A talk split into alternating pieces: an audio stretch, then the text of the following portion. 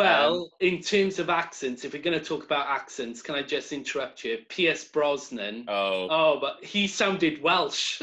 he did. He did. I you, you from Caerphilly, Pierce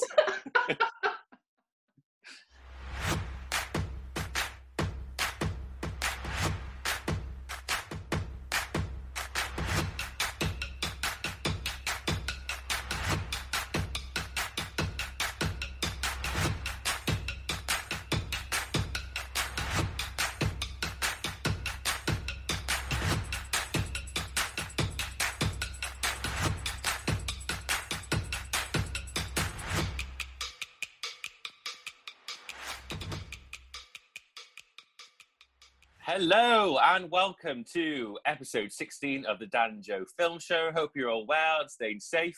I'm joined, as always, by the one and only, the very best that Cardiff delivers. Please welcome Joe Richards. Oh, I like that introduction. That- the very that good, best it? that Cardiff delivers. I might have that put on the front of my house. You should have a picture of like a Cardiff and like giving birth to you and your little head coming out. You know what I mean? That'd be good.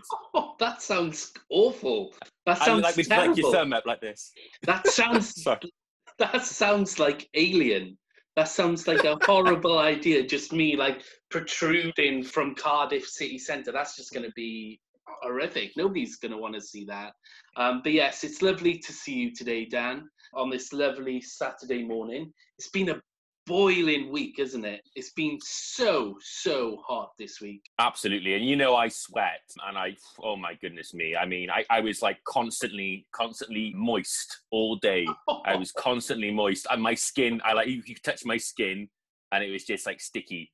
Um, it was awful. It- I think it was Thursday. That was like the worst. It was, it was the hottest day I can remember for a very long time. Like I would be lying on my bed, windows open, fan on double speed on my face, and I, I still was like, oh my god, what's going on? But um, it is a bit cooler today, which is good. But yeah, a little bit humid, isn't it? A little bit humid. A little bit humid today and yeah very very hot this week which is a shame because typically this is the week that i go back to work after three months of being furloughed it's like all of a sudden the weather gets really really warm and lovely and then Mm. i'm asked to go back to work so i haven't really been out in the sun to enjoy it i've been forced to sit at home at my desk working nine till five, whilst everybody else is out kind of gallivanting in the sunshine. I have not personally got to enjoy the weather yet, but I know that you have. I know you've been out with the boys down the park and relaxing because you finished uni and stuff now, so you've got a free couple of months now, haven't you, until you get back to school? Yes, and I tell you what, I am already so bored. Uh, and you know me, I like I like routine, I like structure, I like someone telling me what to do. So it's yeah, like I've literally finished by for like a week, and I'm already struggling. So I'm gonna have to pick up like a part time job or something. Like you know, I don't know, being like a chauffeur or something, or a gigolo. I don't know, something. Yeah, gigolo, definitely a gigolo. I could see you do. I'm not sure how Yeah. your better half would feel about that. You suddenly becoming a gigolo, but She, This- she, she can join me. We can do like a, a what you know, a, a you know joint sex gigolo thing. You know. there there is definitely a documentary to be made there. That's for sure.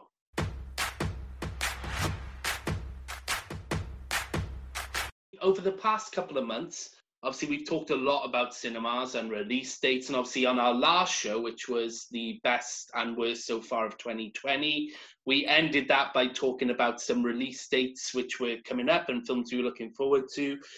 That has already changed, and Tenet. yeah, that was pointless. Tenet and Mulan have already been pushed back to August, so we'll see how that works.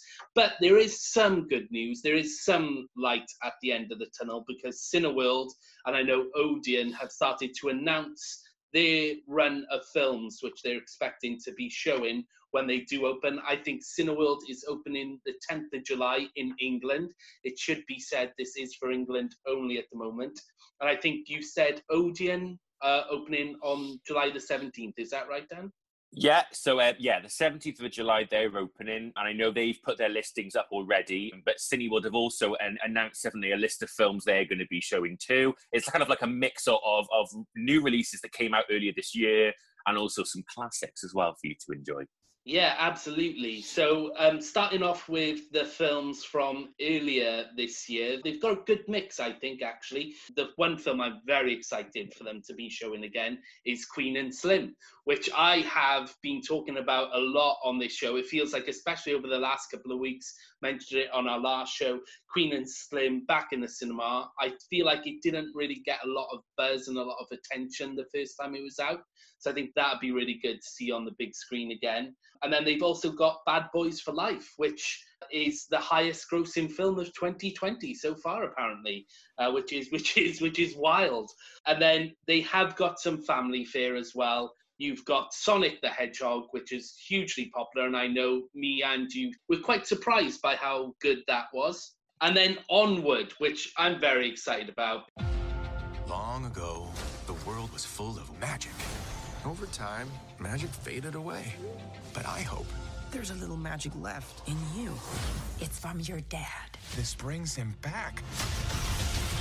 Dad? Ah, he's just legs! We've only got 24 hours to bring the rest of him back.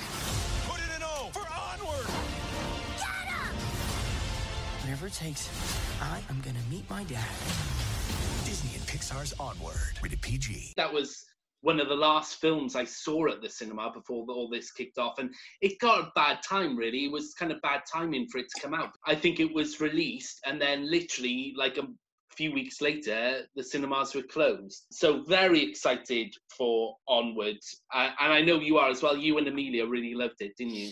Yeah, yeah, and you know it's really good. I think cinemas are making the effort, aren't they, to try and get films uh, as as recent as they can. So films that literally, we you know, were in cinemas as cinemas were closing. And yeah, like I totally go back and watch on, but I know um, Amelia, my better half, she wants to definitely go and watch it again. There are bits I can't remember. Uh, and the fact that it's not on Disney Plus yet, that's kind of uh, an inkling for me to go. And yeah, like obviously you've got 1917, which Odeon have announced have come out again. I'd really like to see that again in the cinema because I am a big advocate of the fact that I don't think I can watch that at home. You know, it's a film that comes every now and then. It has to be seen in the cinema. So I'm definitely going to go watch that. And you'd be happy to know in Odeon on the 18th and 19th of July, one of your favourite films of the last couple of years. I know you'll be jumping up and down for it. Can you ever guess what it is? Whiplash. No, it, it was. I'm being ironic, by the way. Um, oh right. It's, uh, it's a musical that stole my heart and not so much yours. The oh, Showman. No. oh no. I'm putting together a show, and I need a star. And what is your act? I don't have an act. Everyone's got an act. Ready? Showtime.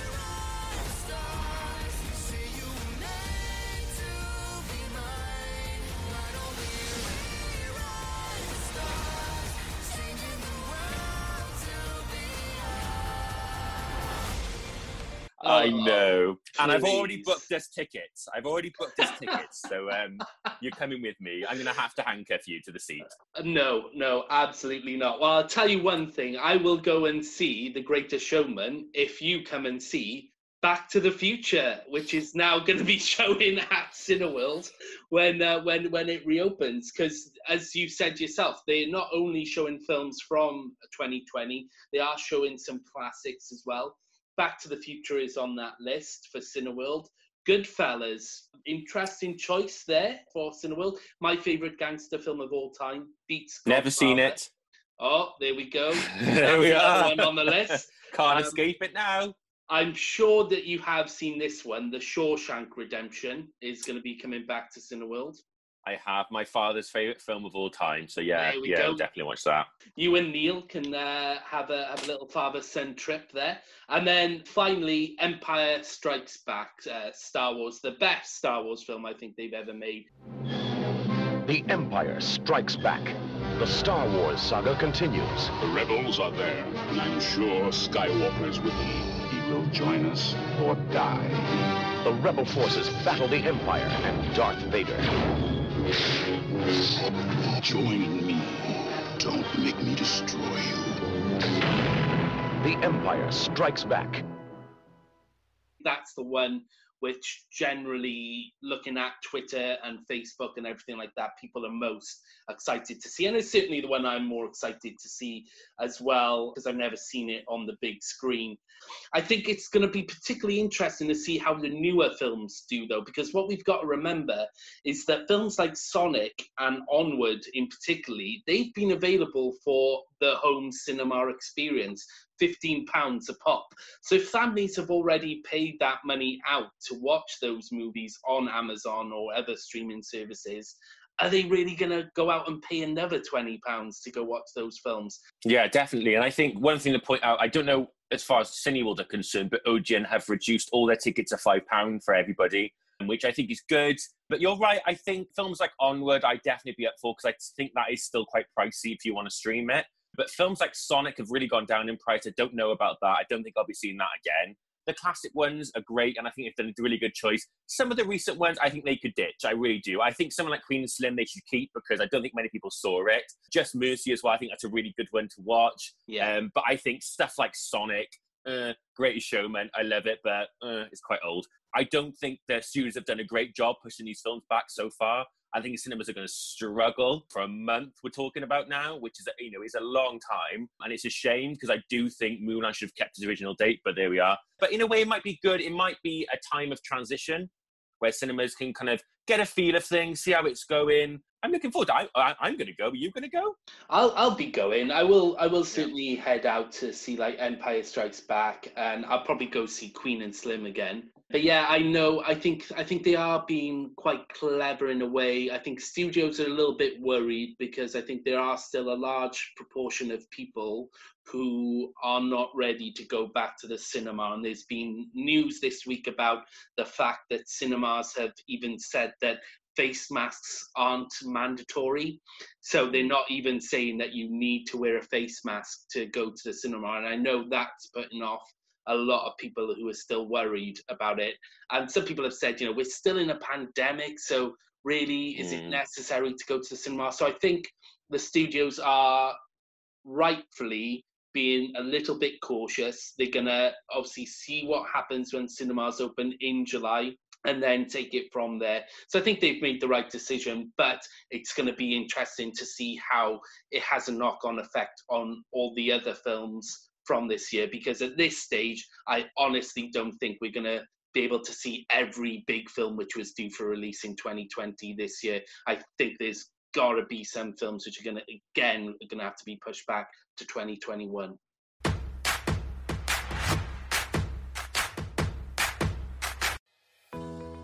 We've got some exciting news to share. Iris 2020 is going online and it's free. But we need your help. We've always aimed to share lesbian, gay, bisexual, and transgender film with as many people as possible. And this year gives us the chance to have our biggest ever celebration. Kind of brings to mind that song. Celebrate. Taking the festival online means we can share amazing films, talks, and even parties with our Iris family. And a lot of new faces. But to make Iris 2020 available for free, we need your support. Ticket sales form a significant amount of our income. Please donate if you can. Together, we can make Iris this year a massive, unforgettable celebration.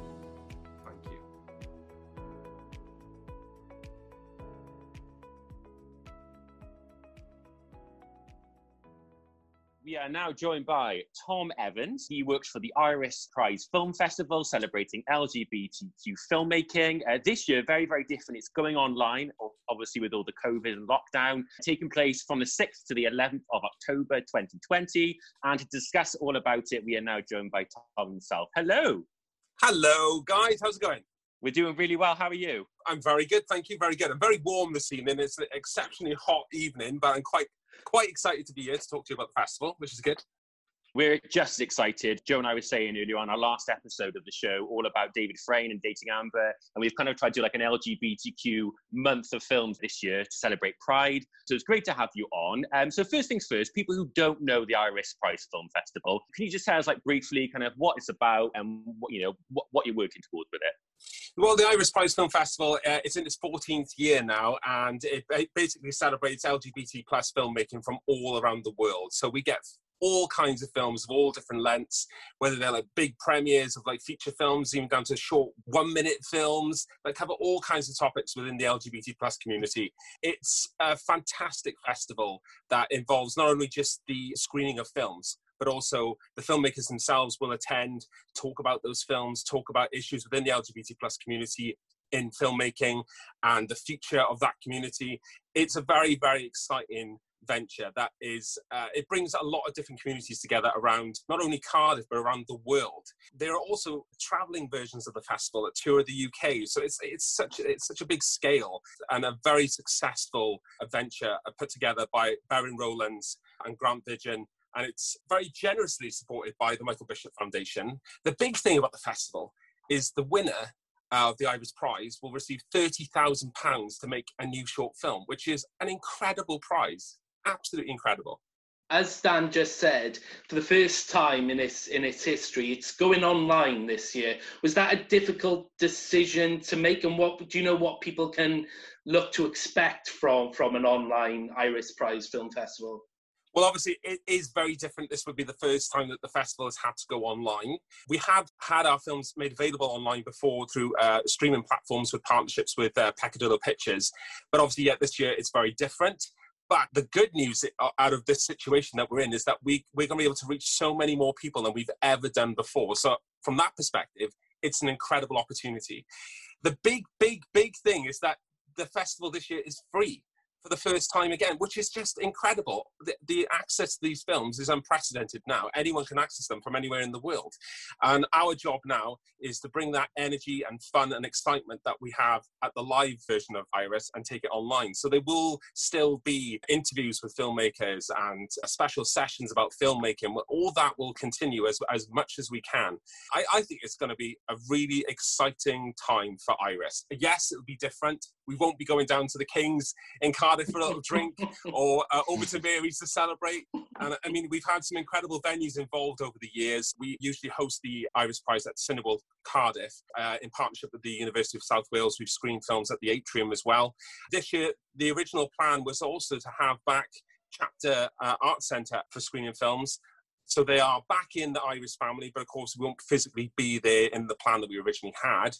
But I think it's going to be great. I mean, the fact it's free is just brilliant. But what it does mean is that we do need to ask for your help for the first time, that we do need your support to make it free. So we're asking for donations this year rather than selling tickets. And uh, if I can just be that kind of person that needs to plug the donations, if I can, do it, plug it. We would really, it. really appreciate your donations. You can visit our website, irisprize.org forward slash donate, and you can donate there, or you can text us, and the details are on the website, and you can make a text donation as well. What a wonderful plug. Well done, Tom. Um, obviously, you've been part of the festival for a couple of years now. Has there been a particular highlight for you? Has there been a film you've watched that's really stuck with you over time?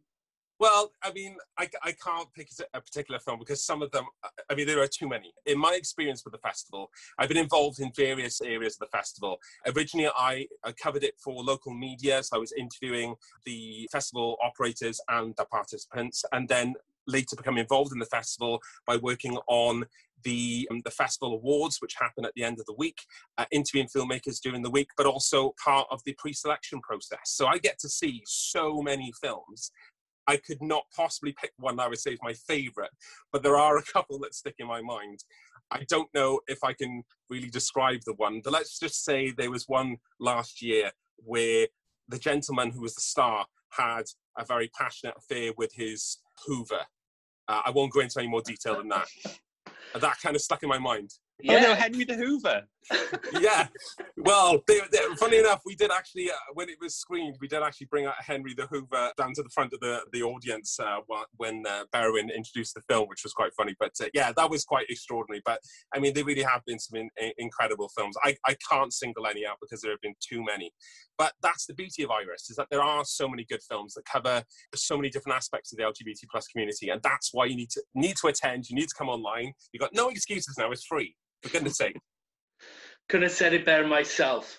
Um, on a wider scale, we asked David Freyne when he joined us on our last show where he thought the film industry was currently at with LGBTQ plus uh, representation. What are your thoughts on, on the industry and, and where that where it's currently at right now?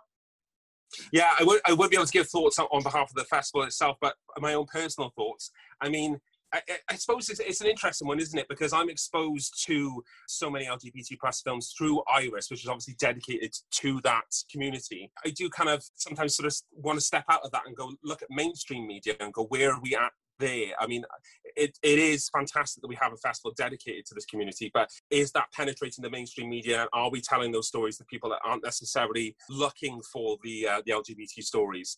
And I feel like we're getting there, and I feel like there's certainly a lot more content. I think films like Love Simon, which is obviously a very big Hollywood blockbuster, did a terrific job in sort of highlighting that these stories are accessible for anybody. It doesn't matter if you if you are yourself not gay or straight or bi or whatever you can still tell a good story and still be interested in that experience and take something from it. I think we do need more of that. I felt like Love Simon was like not a, not a turning point because there's certainly been many, many, many, many mainstream films that have done very, very well over the years. I'm far too young to remember half of them anyway. Of course I am. But you know, in the more recent years, Love Simon did a great job, and I do kind of feel like we were like, oh, great, this is this is quite exciting now. But did the momentum continue? I'm not so sure. It's a shame that more Hollywood films aren't focusing on LGBT stories. I feel like they are in a small way, but there's certainly a lot more room for them, I think. Definitely, couldn't agree more. And we can't wait to uh, experience Iris Prize Film Festival. Very different online, like Tom said. It's taking place from the 6th to the 11th of October, and you can find out more information on www.irisprize.org. Uh, any last thoughts, Tom? Anything you want to say? Oh yeah, one other thing I would like to say is that in the run up to the festival, to get the family together, we're running a quiz. I'm running a quiz, I should say. My God, what, what am I thinking? On our Facebook page. And the next one is on the 24th of July. And we'd love for you to join us. All you have to do is join our Facebook page. And it's just a great, fun night in. Easy quiz, film questions, Iris questions. It's really, really good fun. So follow our Facebook page, search Iris Prize, join the quiz, 24th. You are so good. Take a breath now, Tom. Take a breath. Thank you again, Tom Evans, for joining us. Please, please go out uh, and, and experience Iris Prize Film Festival. It is fantastic. And also for LGBTQ filmmaking, it's brilliant as well. Thank you so much again. My pleasure. Thank you, guys.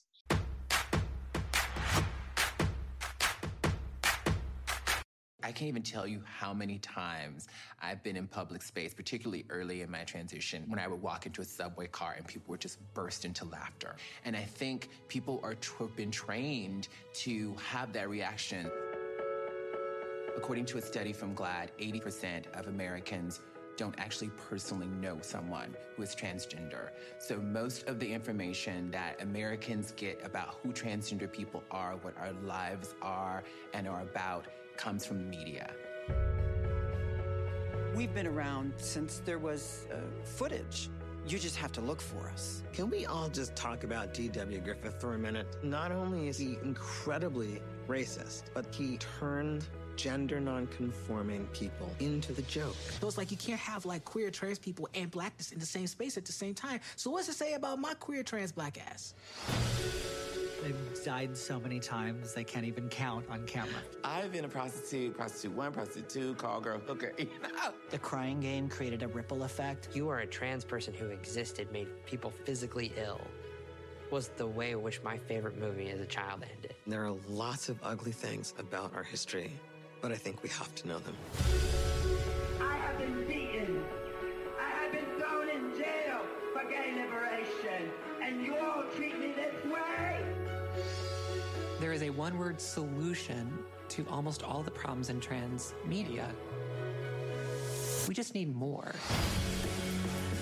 And that way, the occasional clumsy representation wouldn't matter as much because it wouldn't be all that there is.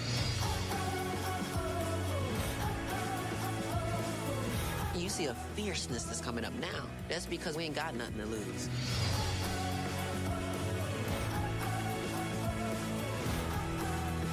These are my sisters up here, but the struggle is real. The ways in which trans people have been represented have suggested that we're mentally ill, that we don't exist.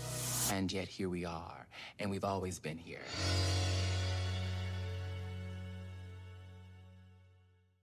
Let's do some reviews. And the first one we've got is a, a, documentary available on Netflix. It's called Disclosure. I have not seen this, you have, so take it away, Joey. This comes from Sam Feder. It's an in depth look at the history of transgender representation in media, not just film, but television too. And it's basically got lots of talking heads with various transgender celebrities. You've got actors, you've got writers, you've got directors, you've got producers, a vast array of transgender personalities who basically talk about their own experiences of going through the transitional process and seeing how the media portrays transgender people and how that portrayal has essentially affected their own kind of psyche whilst transitioning. It's a really incredibly compelling documentary, I have to say. What the documentary does incredibly well, it puts forth its arguments concisely, effectively, and it has all the evidence to back up its claims, which is important for these types of documentaries. This comes from the pool of like my favorite documentaries, basically, which has the evidence to make you self-reflect. It makes you think about your own reaction to certain things in the past in your life, and it has loads of archival footage to back up what it's trying to put across. The amount of footage that this film has is nothing short of extraordinary, really. Right from the start of the, the 20th century, they've got films like from, they've got clips from D.W. Griffiths films from like 1908, right down to like modern day films like The Danish Girl, and everything in between. There's talk about Ace Ventura, Pet Detective, and films which at the time, like I remember watching Ace Ventura, Pet Detective when it came out and not realizing the transgender implications that it had. And it gives the, what the film does it gives you that alternate view of experiences that you've had in the past with films like ace ventura and it makes you reflect on how you reacted to those films. And you take away a lot from it. So it is really, really efficient in that way and really, really effective. It did teach me lots about trans representation. Obviously, I've seen a lot of films like Boys Don't Cry, which is referenced, The Danish Girl, which is referenced, but never have I fully understood the extent of how trans representation in media has been so problematic in the past. The whole kind of point of this documentary is basically saying that the trans representation through film has often been a point of ridicule. A lot of filmmakers have used it uh, like trans characters as evil characters, as serial killers. Silence of the Lambs, that comes up with Buffalo Bill, you know, a trans character portrayed in that film as a serial killer. And it's basically all these people involved within the industry saying how that affects the general public's view of who a transgender person is and I just think it's it's an aspect I've never considered before. I think obviously this is Pride Month, so what there's no better time really to release a film like this. I think it will educate a lot of people. And the trans issue is an issue which I needed educating on. It's not one I'm particularly familiar with because, as the as the film points out, it's not one which is often portrayed in mainstream media in a positive way it's sort of kind of in the background, in the peripheral. But I didn't know how important the, the trans representation has been through cinema. It's really interesting. They talk about the, the even the term cut, like the first cut in cinema that D.W. Griffiths put into film, involves a transgender person. And, and that kind of the whole theme of obviously cutting is it's, it's just a fascinating documentary. I think it's compelling, it's fascinating, it taught me a lot, it educated me, it made me self reflect. And the greatest documentaries have done that in recent years. The one which always jumps to my mind is um, Asif Kapadia's Amy Winehouse documentary, which really had an impact on me because it made me consider the fact that I had like laughed at you know comedians' jokes about her in the past when she was actually a very troubled individual. And this is comes from that similar ilk. It's a film which makes you self-reflect on your own reaction to stuff in the past, like Ace Ventura, when it has that big gag at the end where everybody's being sick.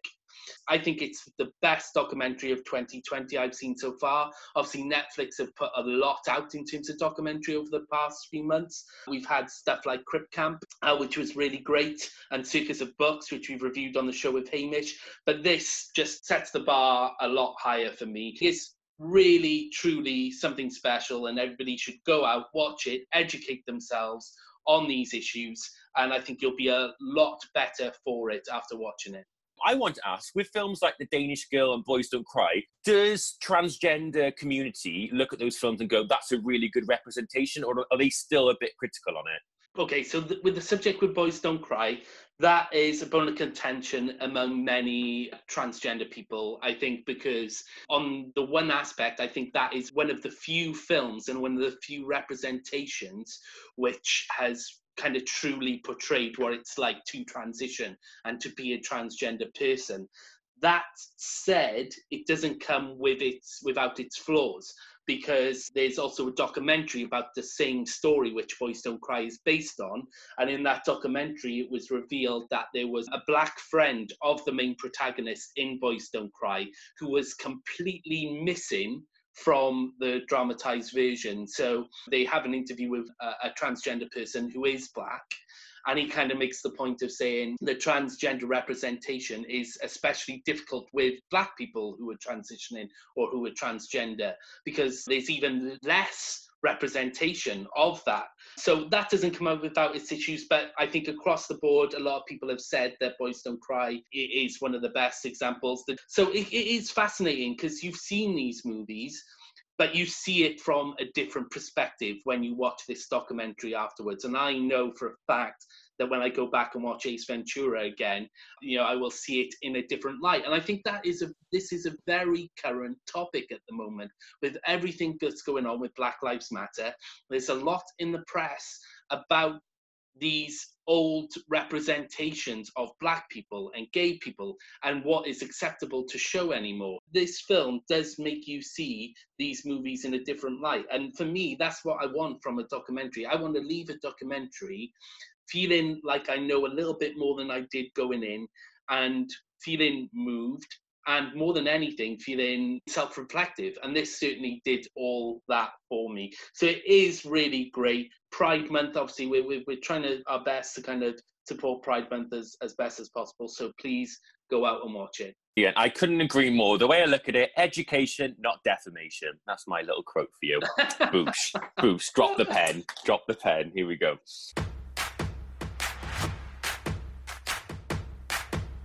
Moving on to something very different now. This is 7500, directed by Patrick Vollrath uh, and stars Joseph Gordon Levitt, who we haven't seen in a little while. It's available on Amazon Prime UK, and it's basically uh, Joseph Gordon Levitt plays a character called Tobias Ellis. He is a pilot. He's flying uh, from Berlin to Paris when basically a group of terrorists invade uh, the plane. They try and gain access into the cockpit and try and take over the flight. And it is basically a, a, film that is set inside the plane, single location, and it's all about Tobias's fight to, to remain control of the plane whilst they start to take hostages and things start to get very, very serious. Let's have a clip. European 162, please report your emergency. European 162, what's your emergency? Michael, I'm fine. Okay. Just focus now. I'm bringing down the airplane. Yeah. Okay. European 162, what's your emergency? We have a 7500. Okay, understood. Could you explain what happened?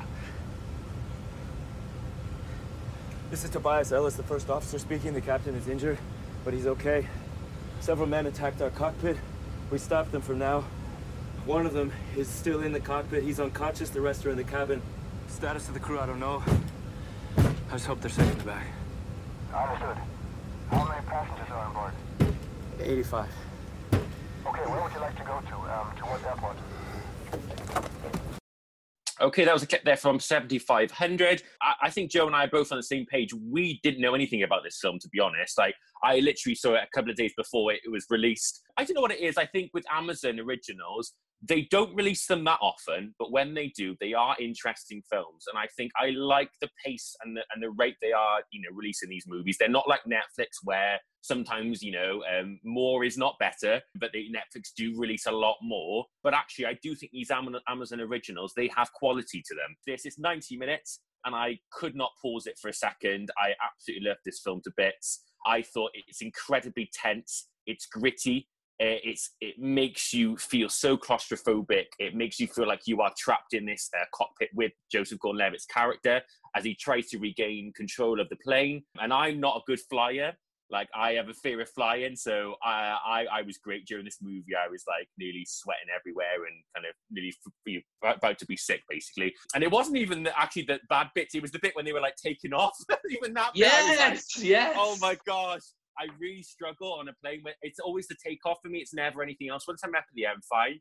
But it's it's that sense of realism I really felt like I was on board this plane. And the movie takes its time to establish the routine of, you know, getting the passengers on the plane, eh, you know, setting it up. And I think it was the moments before things started to kick off that I really felt gripped by the film. I really felt captivated. You, you, you know something's going to happen. There's going to be some sort of incident on the plane, and you're, ju- you're just waiting, and it's so nail biting. And I think that's what the film does really, really well. More so, I, I thought Joseph Gordon-Levitt's performance was not just great, I think for me, I'm looking at possible Oscar uh, territory with him.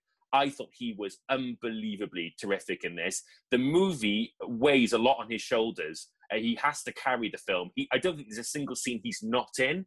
And I thought he just did an absolutely terrific job. Just his emotional depth. And um, you really sympathize with what he was going through. I'm not going to spoil it.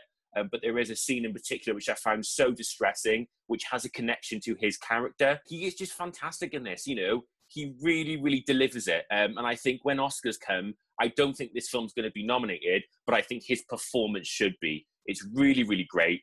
And yeah, I love this film to bits. It's 90 minutes, it flew by. I couldn't stop it. I didn't want it to stop. I didn't want to pause it.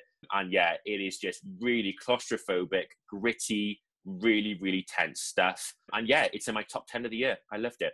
I loved it too. I think it comes from the Paul Greengrass school of filmmaking. Now, I'm a big fan of Paul Greengrass. I don't talk about him enough.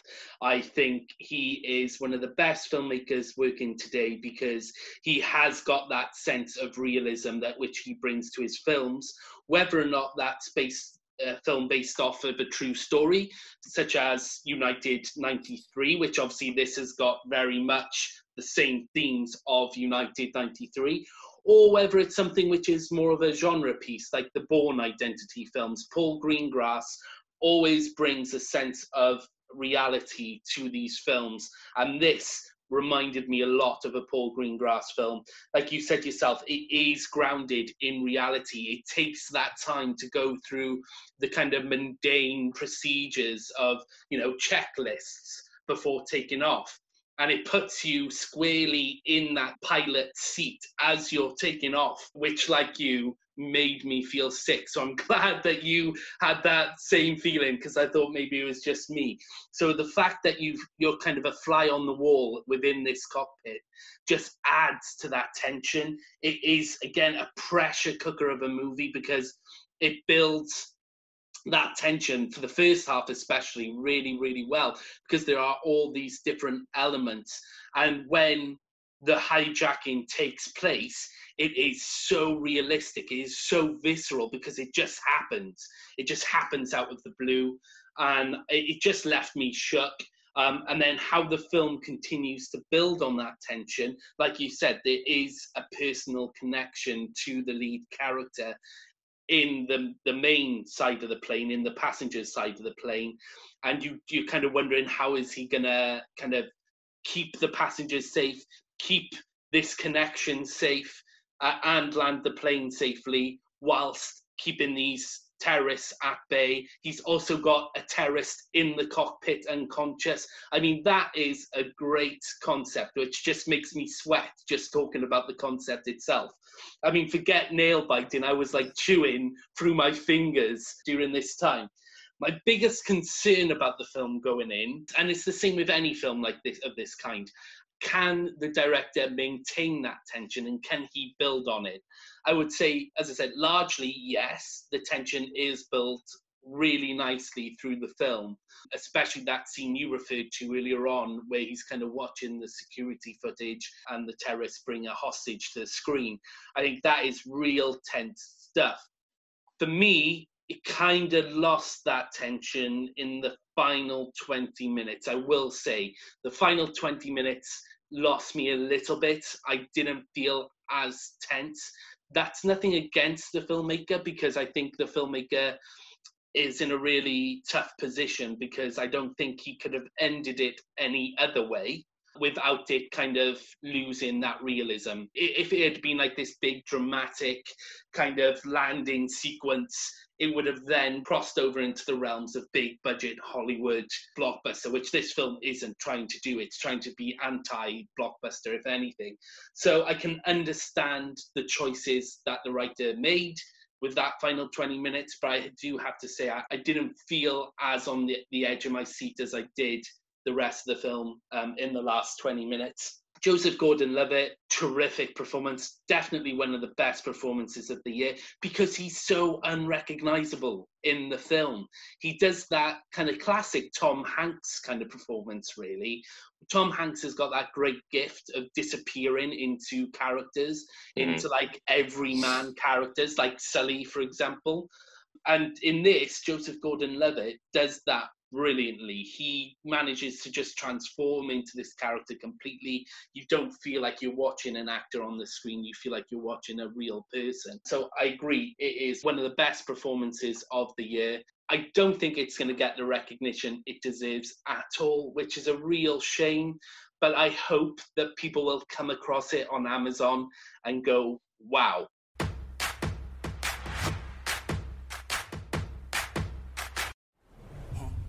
Ever since we were children, we've had one dream. Winning the Eurovision Song Contest.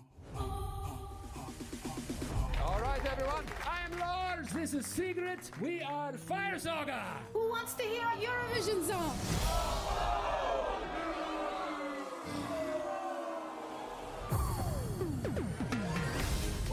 Iceland think we are a joke. That's not true. And my father is ashamed of me. No, he's not. He looked me into the eyes and said, I am ashamed of you.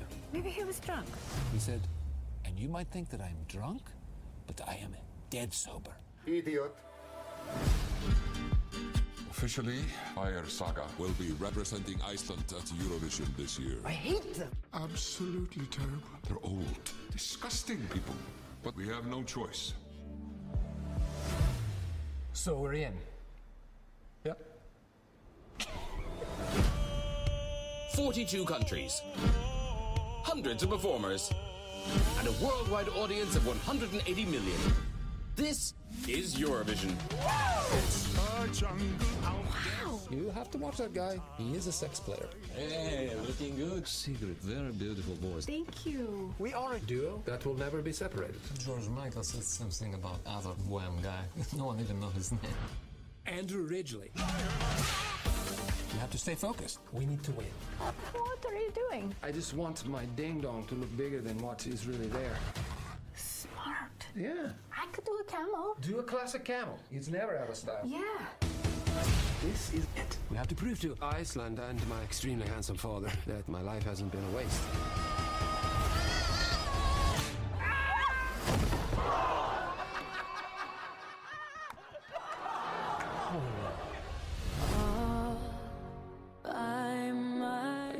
For both of us. Lars, you are a dreamer. My dreamer. Ah, we can't. Really? Romance, it ruins the band. Fleetwood Mac, Ace of Base, Simon and Garfunkel. Yeah, I forgot about Simon.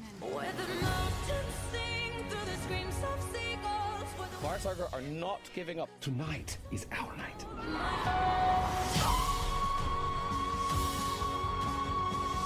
We don't have a single chance of making it.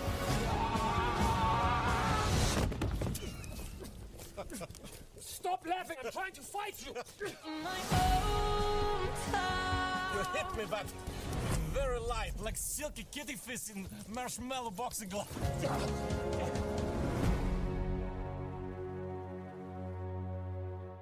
Will Ferrell is back, everybody. Did you miss him? Yay! No? Okay. Yay! You love Will Ferrell, don't you? Oh, oh, I honestly, that is my dream. Nick Cage is up here. Will Ferrell's just below. I think he's just he. Will Ferrell could sit there and stare at me, and I will be crying in tears. And there's something about his face. I don't know what it is. Yeah, love Will Ferrell. I do think he gets a bad rap with the critics. I'm going to be honest with you.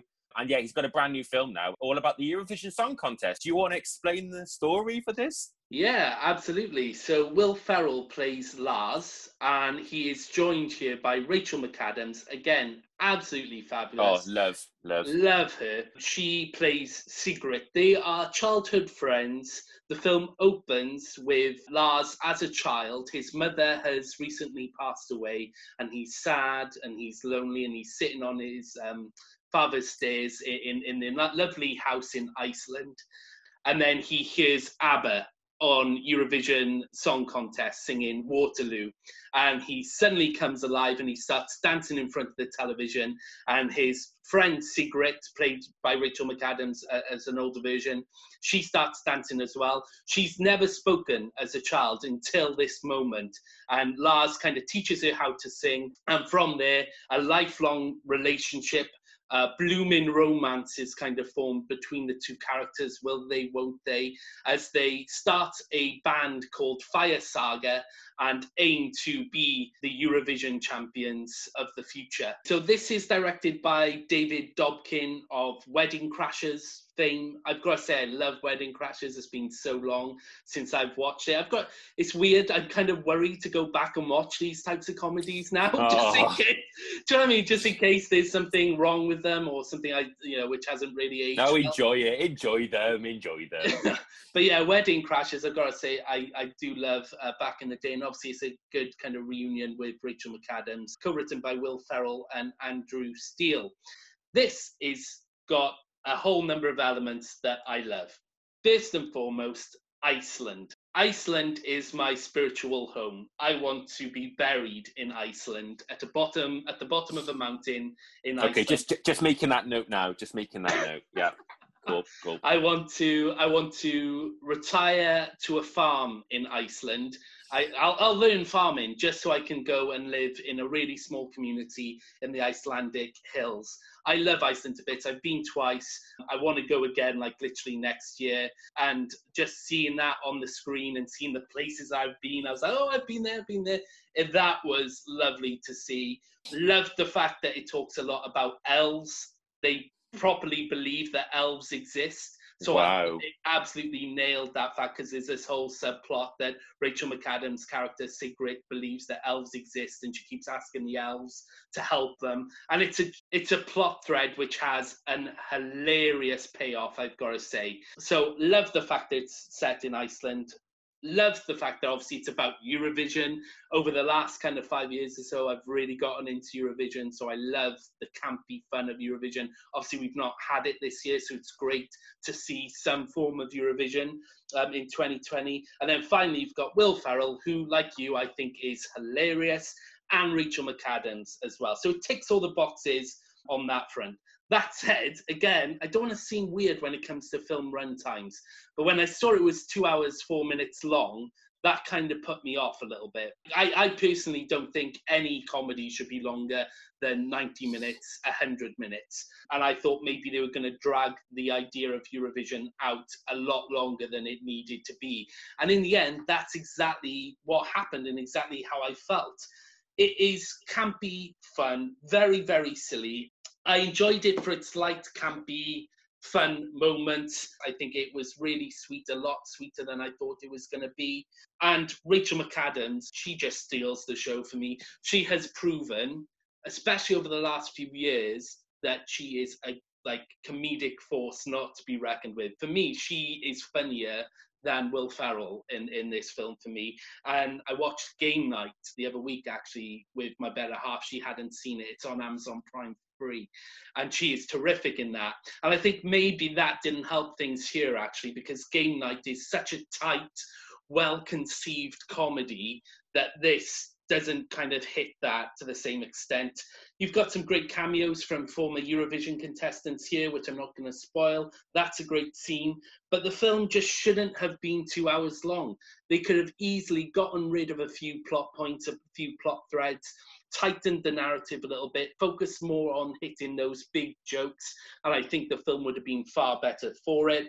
I wanted more songs. I wanted more songs like it opens with Volcano Man, which I've just got on repeat at the moment. I think it's hilarious. So like I wanted more songs like that. It's kind of like they do Volcano Man, then they do another song, and then that's about it. And I think they could have maybe done a bit more. They could have satirized Eurovision a bit more with a few more campy songs. It does its job.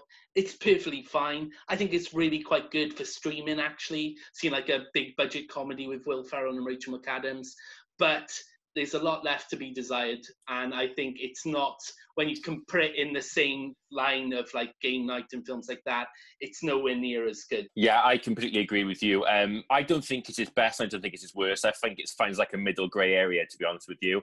Um, and I think Will Ferrell is much better in these kind of lower budget indie dramas, like something like Downhill, which we saw earlier on in the year, which I loved. And I just kept thinking, wow, he's so much better in that because he's given more of a fleshed out character and he just works better. And you're right, Rachel McAdams is unbelievably terrific in this. She's so good. You sympathize with her. You really love her character. She's really funny. Um, and she has this kind of story arc that he doesn't have. He's Yeah. an idiot.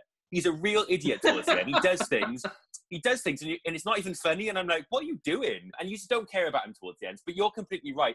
The runtime, I saw it, and I know I go on about runtime quite a lot, and I think I shouldn't because I think I need to save it for films like this, where literally the film could finish at 90 minutes. There's a Yeah. point um, where if they, I'm not going to spoil it, if they change it to the final, that was literally could have been it. And but then they repeat the same thing twice towards the end. It was very confusing to me, very very silly, and just dragged it out um, incredibly so. You're right. The chemistry between the two stars are brilliant. That is the reason to watch the film for me. I thought it was a good parody on Eurovision. There's a great scene involving a sing along uh, where all they bring back all the Eurovision past winners. That was great, and it's kind of a medley of all these different hits. Um, but after that happened, the second half of me just dragged. Didn't like Dan Stevens. Thought he was kind of just I don't know. Thought he was. a little- I know we Really? get no. Didn't like him at all. Thought. I knew exactly where he was going. Very campy, you know, which I like. But his accent was, uh, I was like, was he Romanian, Russian? I didn't really get that.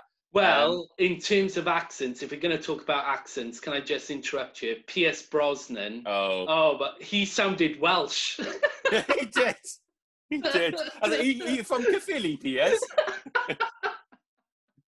he did. Oh, you're he so was right. dreadful. He was dreadful. Yeah, um, yeah, accent's not great. But yeah, I just thought the second half got very predictable, went into those tropes of, oh, I can't do this with you anymore. I need to go back home. You know, maybe this isn't for me. And, you know, are we going to lose? And they do that so often. It's not just even one time, they do it twice, which I thought was really unnecessary. But yeah, it's fine. Um, I chuckled a couple of times. I think it's a good parody on Eurovision. The, the first hour is very strong, and I actually would have preferred it if they'd stayed in Iceland for longer. I think that community in Iceland was really interesting. There's a great bit when they're performing in a pub, and the guy's like, I want ya ya ding dong. He's hilarious. I, I just, I, you know, I love Eurovision, um, and I think it is a good parody, but I think if you don't nail that, you kind of it doesn't work as well and i think maybe they should have just stayed with the fact that these are two aspiring musicians in iceland who want to make it big. You know you didn't need to make it eurovision per se um, and i would have been happy with that because it starts off so strong and then the second half it just kind of goes downhill for me. But yeah i enjoyed it. Uh, like i said not his best not his worst i think it, it's worth worth the time on netflix but yeah two hour length i don't think so so yeah that's all we've got time for on today's show. Please make sure to follow us on social media. We're on Facebook under the Danjo Film Show. You can uh, catch us on Twitter and Instagram at DJ Film Show uh, for all the latest. And also, if you want to catch up with any old of our uh, podcast episodes, we're on Mixcloud, we're on Spotify, iTunes, we're on everything for you. So make sure to go back and listen to those. And we've got a bit of a treat for you now. We're going to end um, with a song that Joe can't get out of his head. This is from Eurovision Song Contest, The Story of Fire, Fire Saga. And this is Volcano Man. Uh, and we'll see you next time. Thank you so much for listening and goodbye. Bye bye. Woke up at night,